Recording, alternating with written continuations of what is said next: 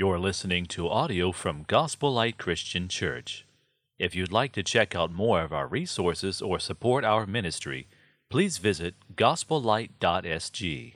We're here to just talk about uh, Malachi. It's my privilege to open for us this book.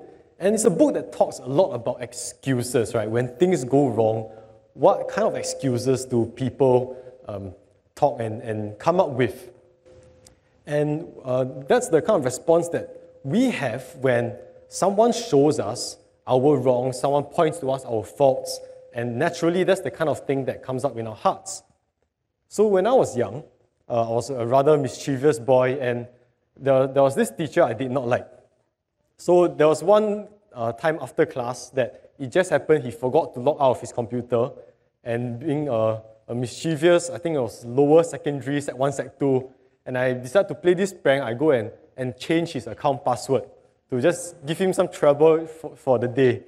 So needless to say, I was shortly found out, and uh, when they caught me and they put me into like almost an interrogation room, just a, a bare room with a table and a chair. It's very scary as a 13 year old sitting there. And through my mind, I was, I was running through all the kinds of reasons and excuses that could minimize the trouble that I'll get in. And they'll say, okay, uh, why did you do this? Or it wasn't on purpose. I didn't know it would be that serious. I was just, I was just uh, fooling around. I was just exploring the computer. And I, I didn't know that uh, the password was changed. So I came up with all kinds of things. And of course, um, I was still punished. I don't know whether they saw through the lies or not. But of course, I was still punished uh, for, for that misdemeanor. Now, a similar situation could be said about the Jews and the, and the Israelites. When they were shown up for the wrongdoings, they also came up with excuses. But unlike the school administration, God could clearly see uh, the lies and the excuses that they were coming up with. And uh, through some of them that, that we can see for, for the book of Malachi, uh, we have just some simple examples. For example, in Malachi 1 verse 2, which we'll look at today, uh, God says, I have loved you. But they say, How have you loved us? Where God? Where God your love? Where, where is your love? Can we, can we see? Can you show proof? Or in verse 6, where it says, God, God says, You have despised my name. But then the people come again and say, Where have we despised you? Where God? Don't have.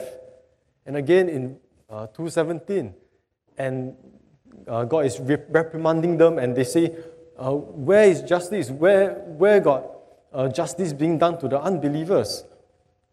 In 3 8, and God says, You have robbed me of your tithes and offerings. And again, the people say, Where have robbed you? Where God robbed you? One more time in 314. And the, the people were, were being jealous of unbelievers that uh, the non believers can get away with the consequence. And in their hearts, they're saying, Where God? Consequence. God doesn't punish them. So, for all the, the things that God was showing them up for, for their lack of love, for their doubt for God's love, for their uh, wrong offerings, wrong worship, they were coming up with excuse after excuse. And God, through the book of Malachi, is going to point out to them all the ways that they have uh, done wrong, highlighting the excuses they're coming up with, and then giving the evidence and finally showing them exactly how God wants them to behave. So, to start off the book of Malachi, allow us to dive a bit into the context and the history of uh, how the people got to this state and why their hearts had such an attitude. So, many centuries prior to this, the nation of Israel was once a powerful nation. In the time of King David, King Solomon, they had accumulated great wealth, great um, armies, uh, and, and even foreign dignitaries would come and visit the country and, and take, a, take a look and try and learn the best practices and be amazed by, by their, their uh, abundance, by their order. And uh, God gave them certain promises that even at this height of power, King David, he received a promise that his throne would be established forever. And possibly the Israelites, they got complacent that after generations, the people fell into moral decay. They started to abandon the God that they first loved. They started to chase after foreign gods. They started to uh, stop following the practices and the commandments that God had ordered them to follow, to keep separate from foreign nations, to worship God alone. And eventually, God had to discipline them uh, for breaking all his laws by allowing them to be exiled, deported out of their home country. So God allowed foreign armies to come in and conquer them and punish them and to bring them out as, as a form of punishment. So for 70 years, they were captured by another country called Babylon. Um, most of their kingdom got destroyed, dismantled. And for the Israelites, they probably failed to follow and read the next verse after that psalm. And it says that God will punish them for their transgression with uh, rod and iniquity with stripes. But you see, God is always still faithful to them. In his steadfast love, he will hold true to his promises and the promise that that throne will be established forever will be upheld. So, after that 70 years of punishment, God allowed them to eventually come back to their home country and they started rebuilding their temple, rebuilding the city. And as, as they were rebuilding, God came and, and sent prophets to encourage them and reassure them that the promises still stand. He says in Haggai 2 5. And he says, um, His spirit remains in their midst. Fear not that uh, God is still going to move, He's still going to work, and He will fill His house, His temple with His glory. So it, we come to a, the time in Malachi that after maybe 60 to 80 years that the temple has been completed, the remnant Jews have returned to their country, they are rebuilding their country. However, even after this time, all this time of, of waiting, that the presence of God had not yet returned to the temple. The promised Savior Messiah had not come and liberated them from the foreign rule that they were under. What's more, their economy has not recovered. They, they still face drought, pestilence, uh, their crops were no good, their walls and their city was still much in ruins, and they were vulnerable to attack from thieves and raiders from foreign countries. And so, as the Israelites, they were in this situation, they looked around them and they felt that, hey, the situation is dire. It seems that God is delaying on the promises that He has promised us. Where are the, where's the Messiah that will come and save us? Where is the glory that's going to fill this house? Where is uh, the presence of God who said He will come and fill this, this temple? And so, after all this time of waiting, the people started to become jaded and disillusioned. That they started to neglect the things of God again. And they neglected the priesthood, their, their priests who were in charge of the offerings, uh, they were negligent or they were corrupted. The people, they were failing in their system of tithing and offerings to support the worship system. And uh, apart from that, they were failing in the social and moral laws that God had set for them, for them to be a nation set apart from the rest that they were neglecting to look after the poor among their midst. They were uh, freely marrying and divorcing and not upholding the, the secret laws of marriage that God wanted them to keep. They were marrying into foreign countries and mixing with the foreign influences. And that was also against what God wanted them to be, that was to be separate from the foreign cultures, practices, and religions of the surrounding nations. And possibly this was what was on the minds of the Israelites in that day. That was the prevalent thinking is that if God doesn't seem to care, why should we? As they looked around their situation and they were seeing that, that bleak situation that was in, the restoration of the, the kingdom seems to be delayed.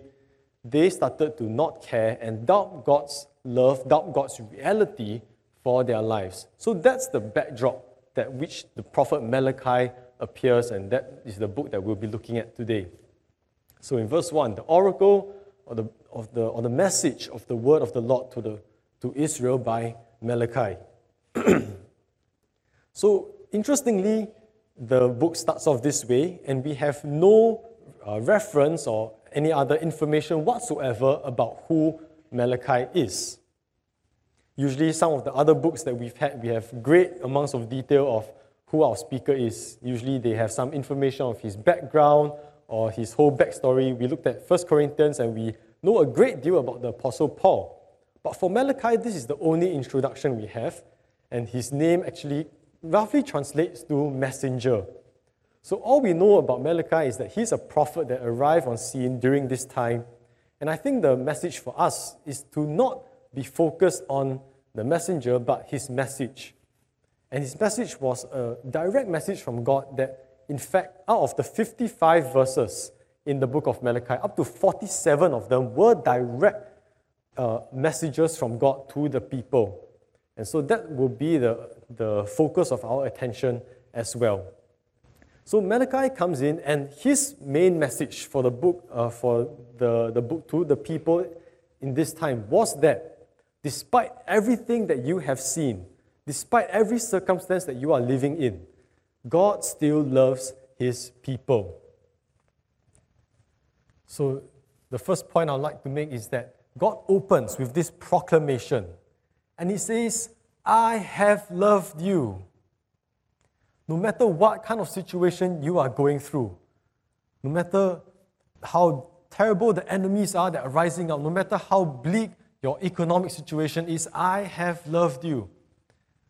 And of course, the, the simple rhetorical argument is in the hearts of the people. Now, um, to be clear, the people do not have a direct conversation with God. But what's happening in the book of Malachi is that he is drawing out what's on the hearts of the people He's verbalizing their thoughts on the inside. That when God tells them this, this is what they are already thinking on the inside. And inside, they are doubting God's love. When God says, I have loved you, they are saying, Where God? Where is the love? Show me the evidence, show me the proof. So they were doubting God's love for them because they did not understand or see God's love. And in reference, in response to that, God raises an explanation. He gives a further explanation. He says, It's not uh, Esau, Jacob's brother. I have loved Jacob, but Esau I have hated. So, to explain how God has loved them, God references them to a certain history that every Jew, every Israelite would have been very, very familiar with. And God was saying that I, I want you to to look back into your history and compare yourselves to a distant, a close, actually close relative that they had. So, uh, to understand that, let me just very quickly run you through who Esau and Jacob were. Right, so Esau and Jacob were twin brothers who were born from uh, their father Isaac. And Esau was born first. I know twins, but one has to come out at, at, a, at each time. So Esau was the firstborn, he came out first. And he was named Esau because his hair was red, a bit like mine. And maybe parents, that's not the best way to name your kid. Red hair, name him red. All right. But Esau was born first, and Jacob came out second. And when they grew older, uh, it's written that Esau was a bit more rugged, a bit more uh, scruff. He liked uh, hunting, went out in the fields, where Jacob was a bit more stay home and stay in the tent, do house chores. And his, the father liked uh, Esau, and the mother preferred Jacob. So if you want to get in good favor with your parents, stay at home and do the housework. But one fine day, when they were adults, I guess, uh, Esau went out hunting, and maybe his catch wasn't good, his aim wasn't right that day, but he came home, he had nothing to eat, he was very hungry, and he saw his brother cooking something on, on the pot, and he saw, hey, red bean soup. Right? What would I give for red bean soup? And strangely enough, whatever was running through Esau's mind, he would give up anything for some red bean soup. And he, he had nothing on hand, so he decided to sell the only thing that was to his name, which remember who came out first? Esau, right? He decided to sell his rights as the firstborn to Jacob in exchange for a bowl of soup. Right, so uh, maybe to us that's a bit hard to understand, but Back in that day, the rights of a firstborn they had a bit more significance in their culture. It had to do with the, the blessings and the inheritance for the firstborn. So Esau decided to sell off his rights as the firstborn to his brother in exchange for soup. So the, the deal was done. You can see uh, he's, I, I guess he enjoys it. He has no care for how he appears. He's just eating away, and, and Jacob with a very smug look because he knows he has got himself a good deal. So we fast forward another few years into the future, and it comes to the point in time where Isaac, their father, decides that he's getting old. He wants to pass on the blessings of inheritance to his children. He, he's getting old, he feels that maybe sooner or later he's going to kick the bucket, and he can't see that well. So he calls his favorite son, and he, he quickly tells him, Hey, I want to bless you, so go hunt some uh, animal, cook me my favorite meal, and I'm going to bless you today.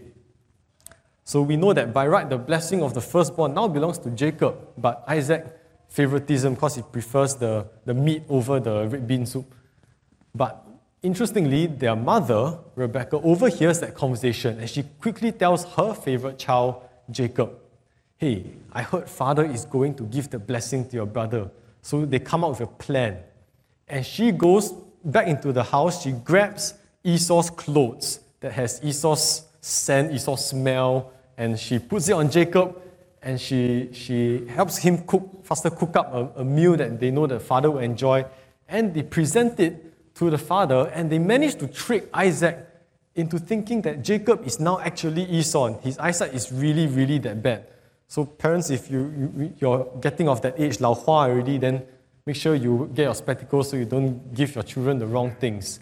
But eventually, he manages to trick his father and actually receive the blessing of the firstborn, that Isaac would give him that, that main inheritance that belongs to the firstborn. Now, Esau returns from his hunt and he realizes what has happened. So, do you think he's, he's pleased with that? No, of course, now he feels he's been cheated twice. One, he's given away his rights as firstborn with a bad trade, and secondly, now he's been sort of cheated of his blessing. So, naturally, Esau is very unhappy with his brother Jacob. And that unhappiness, um, it kind of lasted or it carried on into their, the further generations. And as you see here, that uh, Esau, eventually his children became the descend- his descendants became the nation of Edom, whereas for Jacob, his descendants became the nation of Israel. So, what's the relevance of this uh, history that we have seen? And the Apostle Paul helps us draw this relevance in Romans 9, where he helps us explain that even though the, the children, though they have done nothing good or bad, but in order that God's purpose of election might continue, not because of works, but because of Him who calls.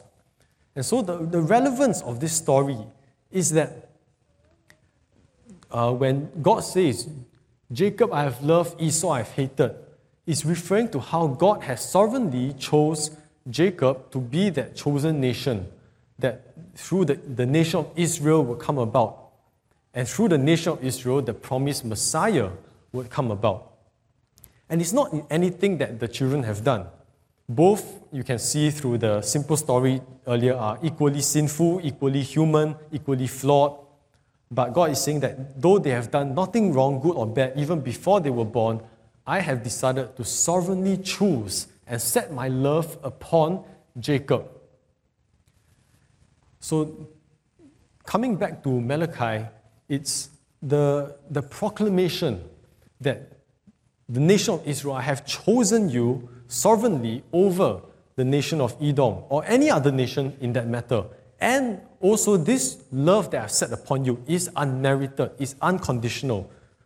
In the same way that the children have not done anything good or bad, but God has chosen Jacob now, in this same way, the nation of Israel, not based on any merit that they have used to earn God's favor upon them, but God has simply chosen them out of His sovereign will.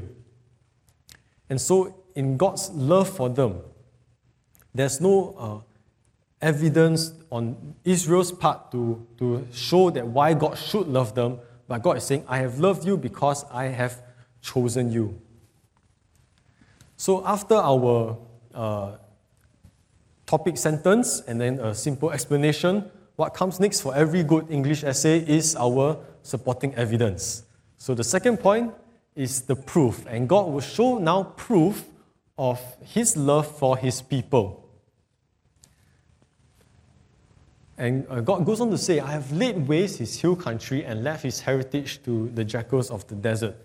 So, what happened in this time, again, a, a quick, simple history, is that by this time, the nation of Edom that had actually been driven out of their home country by kind of other surrounding Arabic tribes that have moved in and taken over their land.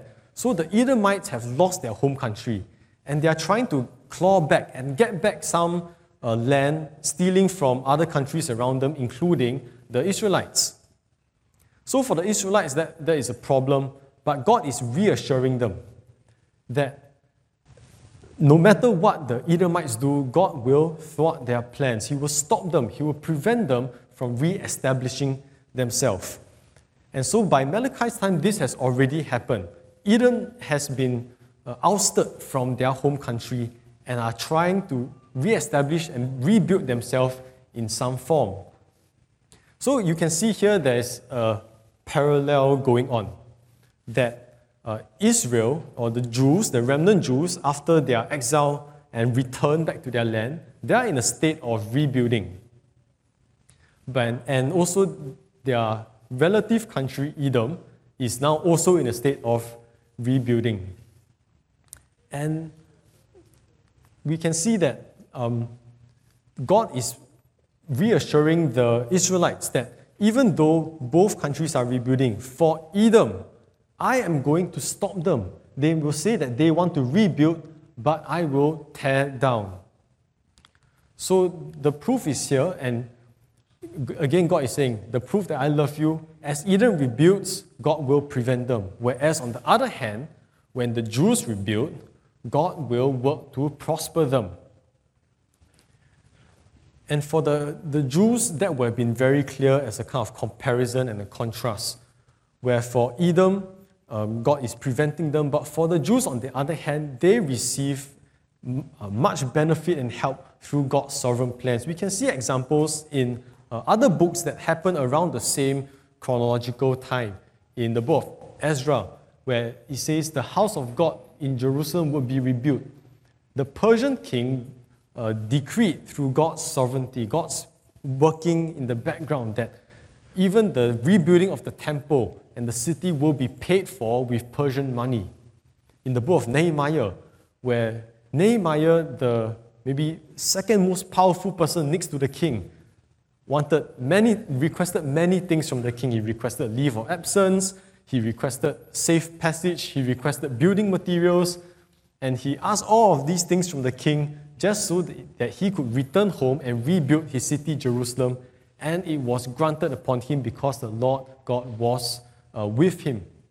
So we, we and the Israelites back in that day can see the very clear contrast that on one hand, Edom wants to rebuild, but God will prevent them. He will uh, tear that effort down. Whereas the Jews, as they rebuild, they have all the backing of God who is ensuring that His will comes to pass.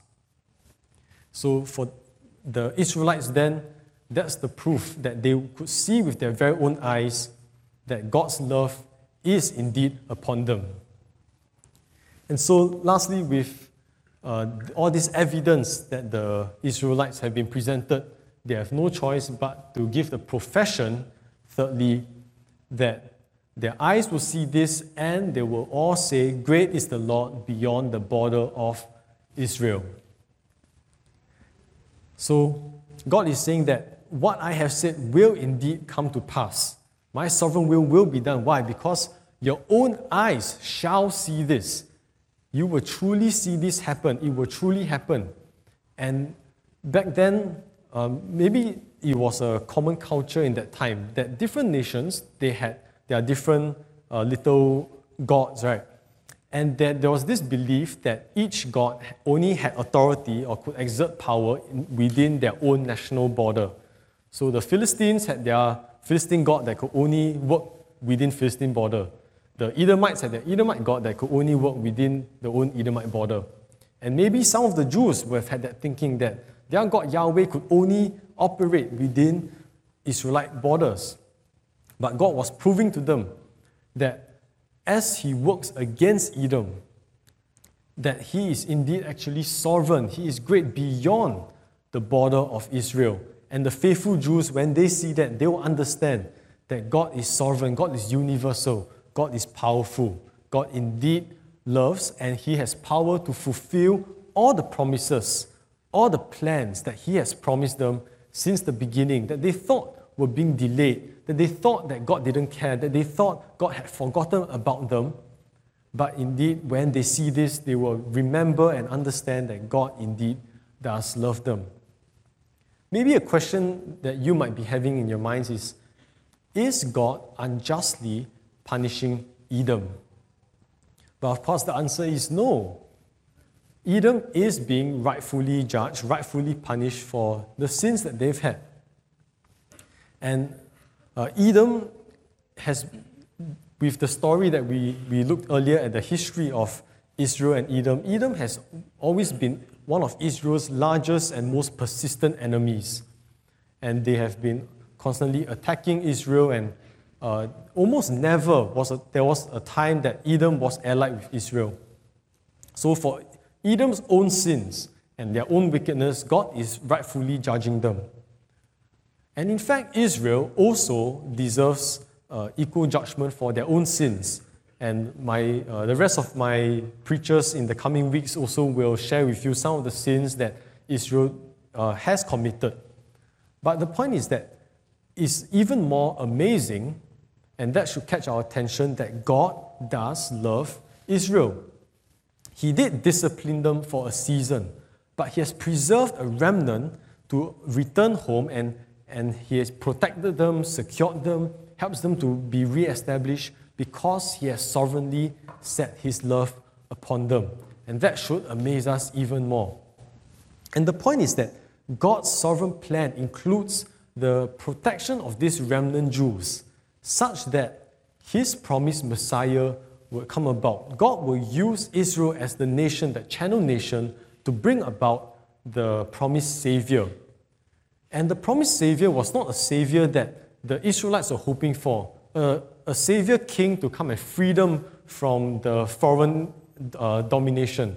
But the savior that God intended was Jesus Christ, who would come and take upon the sins of the entire world and paying the price of that sin, which is uh, death. So as Jesus takes upon the sin upon him, takes sin upon himself and dies for us on the cross, that is how God's uh, natures of love and justice is fully satisfied. That God is not just letting uh, the Israelites go scot free, but the sin is dealt with and paid for by his promised Savior, Jesus, who now opens that way of salvation to all Israel and all people of the world. So, in conclusion, God does love his people, seen in these uh, five simple verses, that he gives that proclamation that proof, and then the, finally the people give that profession when they see and understand God's love. So, how does this apply to us today? And the similar the point that we can draw is that we similarly are God's chosen people. We may not be Israelites in the same uh, position, but we are God's chosen people. And maybe today the difficulties of life have uh, made it hard for you to understand God's love. Maybe it's discouragement, maybe it's dis- disillusionment, maybe it's maybe just our own sinfulness. And I'll just share that uh, when I was younger, as with any other teenager, I also went through a rebellious phase. And the point is that I could not see or understand God's love for me. And in that, uh, not understand that, not understanding my sorry, not understanding my parents' love for me. So, not understanding that, then I went through a phase of defiance where I would talk back, I would argue with my parents, I would leave home and not want to return because I was angry with my parents for various reasons and because I did not receive love in the way that I wanted or I expected to be loved. But the point is, my parents did love me in many various other ways, just not how I wanted it to be. But uh, because I did not understand that, I thought that that would be an excuse for all kinds of sin against them.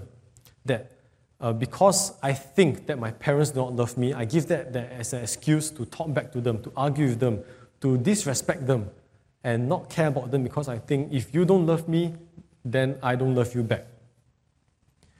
So when, you find, when we finally understand and see that God indeed does love us, that speaks as that testament and rebuke against why we should not be doubtful of God's love and why we should not be continuing in faithlessness in our Christian walk.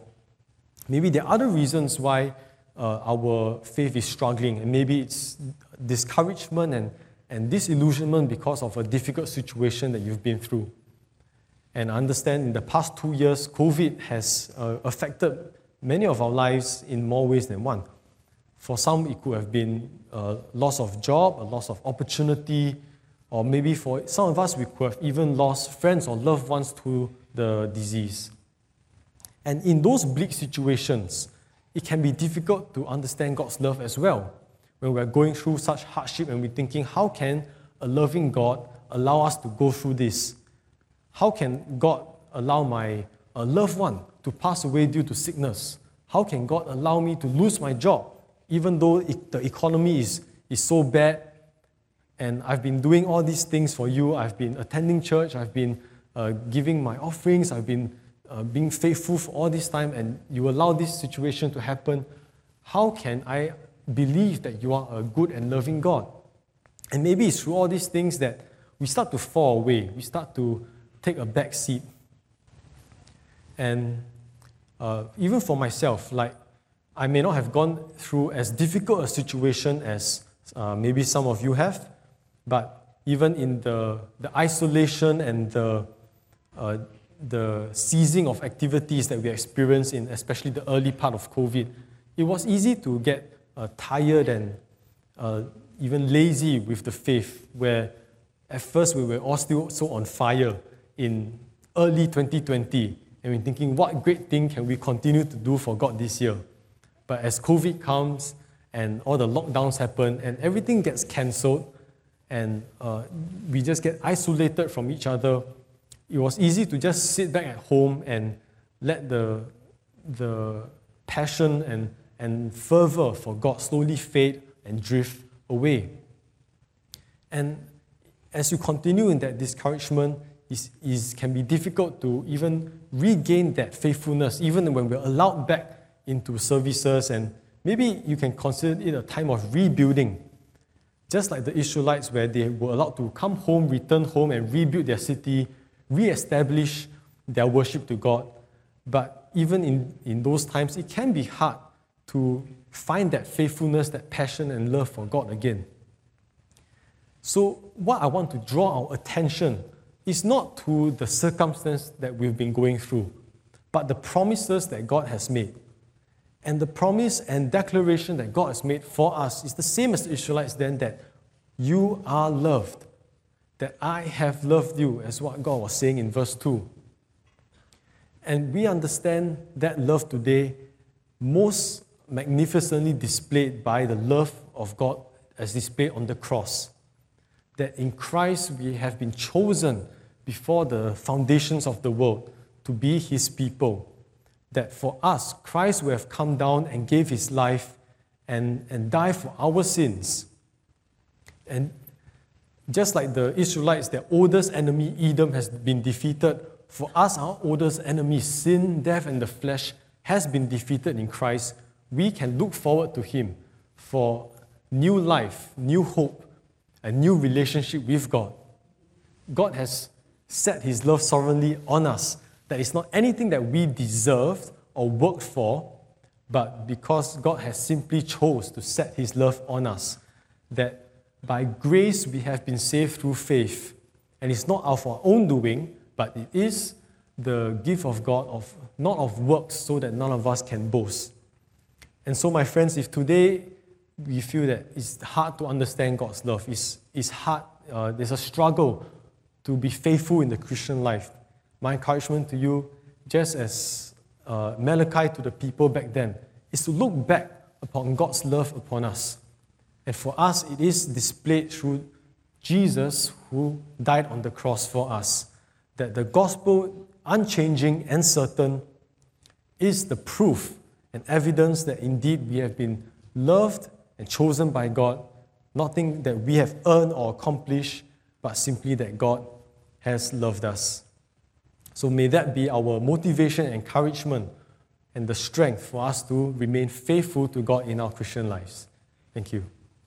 God, we thank you for this time that you have uh, allowed us to come and look into your word through the book of Malachi. We thank you for the message being shared on your love, that it is a, is a sovereign love that you have chose to set upon us. It is an unmerited love that nothing we did of our own merit or effort will have earned your love. And we thank you that it is not that because what can we do as, as sinful humans to deserve and earn your love?